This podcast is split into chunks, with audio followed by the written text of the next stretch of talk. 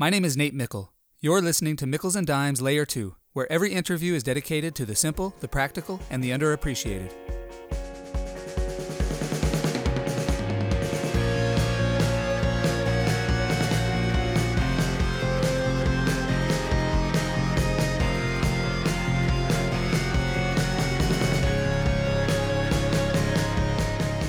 Dave Ulrich is a professor at the Michigan Ross School of Business, partner at the RBL Group, and one of the most recognized and influential leaders in human resources.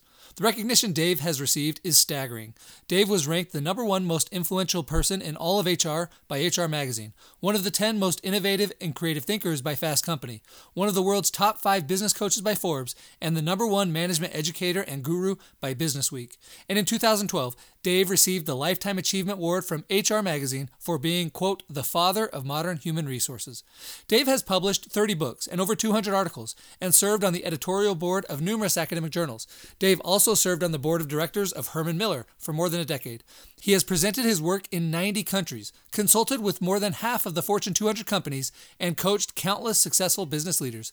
I hope you enjoy learning from Dave Ulrich today, because I always do. David, it's great to connect with you today. And I'm grateful to our mutual friend, Paul Gustafson, who lined us up. And also, I wanted to say one more thing. I'm sitting in my Herman Miller Aeron chair. So thank you for whatever role you might have played in helping me get this chair to my home here in Lawrence, Kansas. You got it. I was so honored to be on the board at Herman Miller for a number of 15 to 16 years. In the back, there's a three buttons. Do you have a one, a two, or a three? Just uh, at the top in the middle, you can feel the buttons one, two, or three. And um, I'm going to give you a secret about the Herman Miller chair. Well, I, I I'm feeling one. That's it. You got the small because you're very svelte. That's the small. I have a three chair, and it's not one, two, three. Good. It's just the size. So yours felt, and you get a one. I'm three. I get an extra large. So you just learned something. Herman Miller chairs come in three sizes: one, two, and three. And I even teach a Herman Miller case in my business ethics class, and I didn't know that. So thank That's you. cool. They are one of the most ethical companies you would ever know. Uh, I was on the board, and uh, one of the most difficult decisions we ever had is when an issue of ethics came up because we ended up. I felt like, oh, we should have had Professor Nate in class teaching us how to manage this in an ethical way. Great company, great standards, great values. They've evolved since I've been on the board. It's uh, clearly moving forward, but what a great company. You're lucky to have, be able to teach their work. And I'm lucky to sit in their chair right now. Well, well, Dave, I really appreciate you spending a few minutes with me today. And I started recording this podcast a few years ago. I was thinking about all these things that I want to pass on to my kids, but they were too young for the lessons at that point. And so I started recording them you know five ten minute episodes about you know the value of journaling or how can you disentangle correlation from causation. And i recorded about 25 30 of these episodes and then i thought i'll just ask other people to share their lessons as well. Why be selfish? Uh, why act like i ha- i have all the answers? And so i started reaching out to people who i respect and admire and trying to learn from them. Of, of all the things that they've learned what would they like to pass on? Well dave you have an incredible 50 year career um, you have so much experience with so many companies you know half of the fortune 200 companies. Uh, you have a massive online following. You are a prolific writer. And as you think back on all of the work that you have done in the field of organizational behavior human resources and leadership if you had to think of one or two of the simple practical underappreciated lessons you've learned along the way that you would most like to pass on to your children or future generations, what lessons would those be?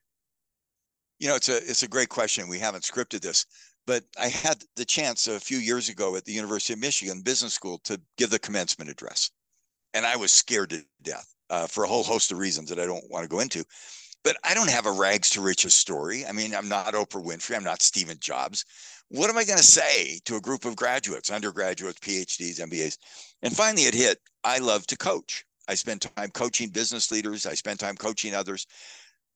I have four coaching questions. So I'm going to go through one and I'll stop and see if you have a comment. So if I were meeting with someone and they were saying, What would you pass on? My first question is, What do you want? What is wanted? I think what is wanted is the most critical question anyone will ever be asked. Because if you don't know what you want, somebody will define it for you, not in your interest. And so my comment is somebody's driving in their car to work or listening to this while they're mowing their lawn. mowing their yard. What do you want? And let me tell you why it's important. Because sometimes if we don't, others define what we want, and we end up spending time on things that are not really meaningful for us. Um, I'll give one quick example at a high level, and I wouldn't recommend anybody do this, but I was coaching a CEO of a very large company, and he's pretty rich. He's in New York City, and you you see the 10K, you see that he's rich. And I was coaching him, he, he was discouraged day. I said, "What's going on?" He said, "Oh, I have a 15 year old son at home, and he and I aren't getting along very well." And I said, "Really?" And he said, "Yeah." I said, "Wow, that's never happened." And he said, Really? And I said, Are you kidding me? He's 15 and you're a CEO. Of course you're not getting along. What is your son like? And he said, My son likes baseball. And I felt like saying why, but I said, Well, who does he like? The Yankees. And I looked at him I said, The Yankees are in the World Series. It's October. In fact, they're at home tomorrow night. He said, Oh, I guess that's true. And I said, Go. And he said the stupidest thing a smart executive who's wealthy, very wealthy, has ever said, I don't have tickets. Well, that's the dumbest thing in the world when you make 10 million a year, 5 million a year. I said, go get a ticket. Really? And I felt like saying to him, your son is right. You are a complete doofus. And he said, you mean I can do that? And I said, of course you can. He bought tickets. He went to the game, called me two days later and said, you reminded me, first question, what do I want? I want to build a relationship with my kid. I want to build a relationship at work. What matters to me? How do I define success? I think people have to answer that question. So, Nate, I would ask you the question. You didn't expect this. What do you want? How do you define success? Yeah, great question. And I ask my students this question in business ethics. And we in in week 2, we talk about how are you going to measure your life? How do you define success? And before I answer for myself, while you know my uh, brain's kind of running in the background, coming up with an answer, uh, it, it's so interesting to me how many of the people want to get rich, retire, and travel the world. And so often they're, you know, they're fine with whatever, seemingly fine with whatever sacrifice they have to make in the meantime. I don't have a rag riches story, but I'm a pretty simple guy from a small town in Idaho Falls, Idaho. And I like spending time with my family. And I want to have a great relationship with my wife. And I want to have a great relationship with my kids. And I want to have great relationships with people in my community. That's you know, I it. love the I love the answer because and and I don't want to get lost on the first question. I have three more, but the first, what do you want? In a world of uncertainty, we don't know the future. Let's assume I know somebody with a 13 year old child. Do you know where that? I think it's a daughter, if I remember right. Mm-hmm. Do you know where she's going to go to college? Nope. No. Do you know who she might marry? No. Do you know what she's going to study? No. I could keep getting the no's. No, no, no, no, no. And then I'll stop. What do you know for sure about your 13 year old daughter? Will I'm you gonna, love her? I'm going to eat dinner with her tonight and I get to spend some time with her right now before she moves out. Yeah. Are you going to love her? That I love her. Yeah. That's even better. That's duh. Yeah. I'm going to make you a bet. She's going to test that in the next six years because uh, that's not uncommon. The reason I say that is knowing the question, what do you want, gives you certainty in a world of uncertainty. When I don't know what the future is going to hold, a company, are we going to have inflation, deflation? Are we going to have globalization or network? Are we going to have what political party, Democrat, Republican? I don't know. Don't go there. Don't chase the uncertainty. In fact, don't go too much after scenario planning. Stop and get the certainty.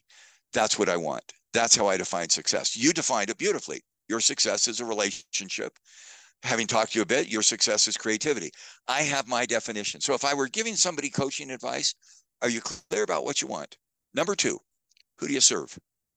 if we don't give back, our lives are pretty meaningless. All the research says service, philanthropy, giving makes us better. And we don't get rich to give, we give to get rich. And so, my advice to somebody who's getting uh, on their way to a, a degree find somebody you can mentor, find somebody you can help that is not a public display of affection, but is a very private giving act because that charitable heart gives you a sense of value. And value is defined by the receiver. Am I serving someone that makes my life better? What do I want? Who do I serve? So, who do you serve? Nate, who are you serving? Yeah, great question. Before I answer that, I got another tangent, and it makes me think of Adam Grant and his book Give and Take. And he was he was getting frustrated by all of the emails that he was getting from people that needed his help And one day it hits him like, this is the point of my life is to help these people. So rather than be annoyed when they email, I'm going to enjoy this. And I've tried to adopt that. So anytime anybody asks for help, it's like, yeah, of course. Like, what else would I rather be doing than helping somebody else? So who do I serve? Well, I think it goes back to uh, my wife and my kids. I also believe in God and I believe, you know, love God, keep the commandments. I, I think it's important to live a good moral life. And by doing that, that, that allows us to serve our neighbors and just help people in our community or anybody that we can.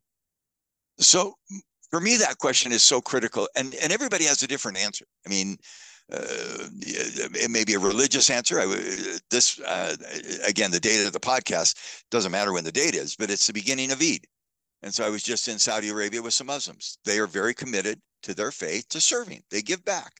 I, I see Hindus giving back. I see Christians giving back. It, it's not a religious thing. It's am I serving? And in in in that light, I think a lot of people who listen to podcasts like this say, uh, "What do you do for work?" And they'll say, "Well, I work for company X, Y, and Z, and I do job A, B, and C." I'd encourage you to rethink that.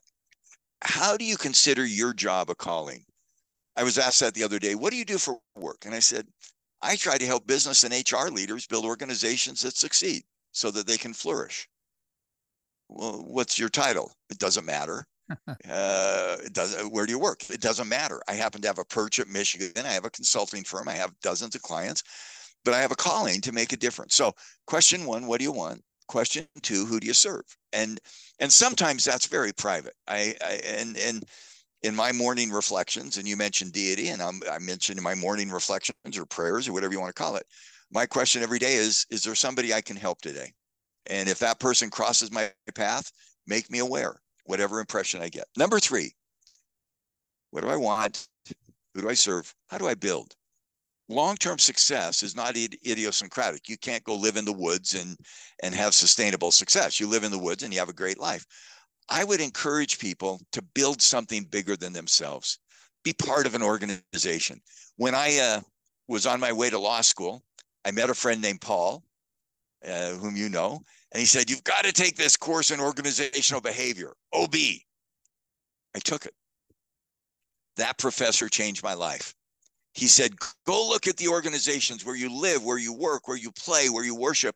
How does that organization affect your life? I wrote a 10 page paper every week for 15 weeks. He called me in and he said, I've never known anyone to write a 10 page paper every week for 15 weeks. And I said, You captured me. My wife is a very good psychologist, said, Dave, you have OCD, which psychology, you know, is obsessive compulsive disorder. She said, You have organization compulsive disorder. Um, this week, my mom got into an assisted living center. And at the end of the uh, the uh, intervent, intervention, the end of the uh, assignment and getting in, I said, could I meet with the manager or the staff? I have 10 ways for you to build a better assisted living process. And my wife said, Dave, don't go there. You don't need to do every restaurant, every airline, every hotel. You don't need to fix the organization. Write books that nobody reads. Are you building an organization that is better than you? Are you participating in a system where the collective group comes together? That could be where you work, could be a great university where you are, could be a team you work with, it could be your faith. Are you generating organizational success? So I'd ask question one, what do you want? Question two, who do you serve? Question three, what are you building, Nate, that's bigger than you? Yeah, I love it. And as I think about it, it's quite simple. I learn and I share, I teach, I, I share what I learn. To me, that's what I'm passionate about. And whether it's with my own children, with my wife, or with my students, that's why I'm doing research. That's why I'm teaching at a university. It took me a while to find it. I was in law school. You know, I didn't, I didn't, I don't, I didn't finish my postdoc and my PhD until I was about 40. So it took me a while to figure out what I really care about. But yeah, for me, it's simple. I learn and then I try and share and teach. Cool. Yeah, I, I love that. I, uh, how do I build? I have decided in the last few years that my idea friends are my best friends. Now, my wife doesn't always like it when I say it that way because I say, well, sometimes idea. Sometimes you're not a good idea. But I love to learn. Idea friends wake me up at night. They get me up in the morning. They put me to bed. I love the idea of learning. So, four questions. We're almost to the fourth for time. What do I want? Who do I serve? How do I build? And number four is really fun. Where am I? And let me go into the where am I with just a little context. I was recently in Saudi Arabia. We all have the story of Adam and Eve. It's a story that uh, Muslims, Jews, Christians, it's common. Adam and Eve made a mistake. God came to visit and he said, Adam, Eve, where are you? Well, for decades in my life, I thought that question was, where are you hiding? You're behind a rock, you're behind a tree. And then it hit me about 15 years ago. God can see him behind a rock. I mean, hey, Adam, where are you? Behind which rock? I can see you, Adam. Don't hide. I don't think God was asking a physical question, but an emotional and social and intellectual question. Mm. You made a mistake. Where are you? Are you going to change and grow? Or are you going to let the mistake define you? I love that question in the journey of life. Where am I?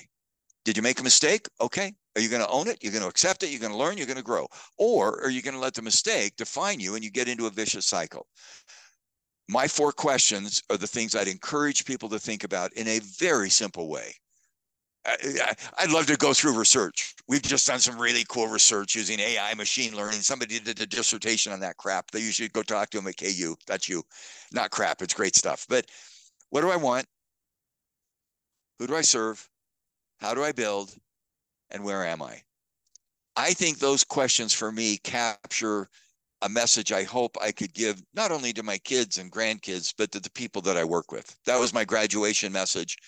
Uh, that's the message I try to give to people that I work and coach with. What a great lesson, and and I just want to at least answer that question question as well. Uh, one of my favorite sayings from Buddhism is the only constant is change, and so for me, it's like I'm either getting worse or I'm getting better, and hopefully for me, I'm trying to always get better. This is the first interview I've ever done where uh, I was asked as many questions or more than I asked myself. I loved it, Dave. This is such great stuff. As I said, these are the things I want to pass on to my kids. I wouldn't have thought of these questions myself. So I'm so grateful that I got to interview you today and I get to pass these along to my kids, my students, and start thinking about these with my wife. And uh, at dinner tonight, you know the, the, kids have four questions coming their way and it's going to be a great conversation. So just want to thank you for your time today. Thank you. What a delight. It's fun that i got to learn with and from you. So what do i want to learn? Who do i serve? Hopefully your kids as they have a dinner conversation. How do you build? You've had a family event. And where am i? I hope when your kid messes up it's an opportunity to learn. That's carol dweck stuff. Failure is that great opportunity to get better. So thank you. Nate what a delight Thanks for listening to this episode of Mickles and Dimes. I love the questions Dave asked today. First, what do you want? This may be the most critical question we face because if we don't know what we want, somebody else will define it for us. For example, the executive in New York City, making millions each year, needed to be reminded that what he really wanted was a relationship with his son. Knowing what we want gives us certainty in a world of uncertainty. Second, who do you serve? If we don't give back, our lives are essentially meaningless. The research says that service, philanthropy, and giving makes us better. So find someone to mentor, find people to help, and all the better if our career becomes a calling to make a difference. Third, how do you build? Are we building an organization that is better than us? Are we part of a system where the collective group comes together to generate organizational success? It can be difficult and maybe impossible to make a difference without being part of an organization that is bigger than ourselves. Fourth, where are you? In Genesis, God asks Eve, Where are you? For decades, Dave thought that was a question about physical location. But 15 years ago, Dave saw the question through the lens of the emotional, social, and intellectual. Are you going to change and grow? Are you going to let your mistakes define you? Or are you going to own it, accept it, learn from it, and grow? By thinking deeply about each of these questions and then answering them for ourselves, we will all live a better life. It's a simple idea. Please take it seriously.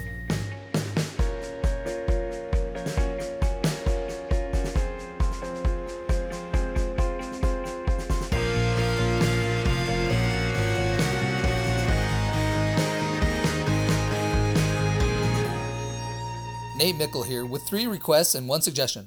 First, if you would like a quick summary of these lessons delivered to your inbox, sign up for Nate's Notes at natemickle.com. Second, if you enjoyed this episode, please share it with others. Third, if you'd give this podcast a five star review on Apple iTunes, I would really appreciate it. And now a suggestion. If you're like me and want to remember all of the lessons shared in previous episodes, visit the list of lessons page on my website, natemickle.com, to see all of the lessons that each previous guest has shared. Thanks for your support.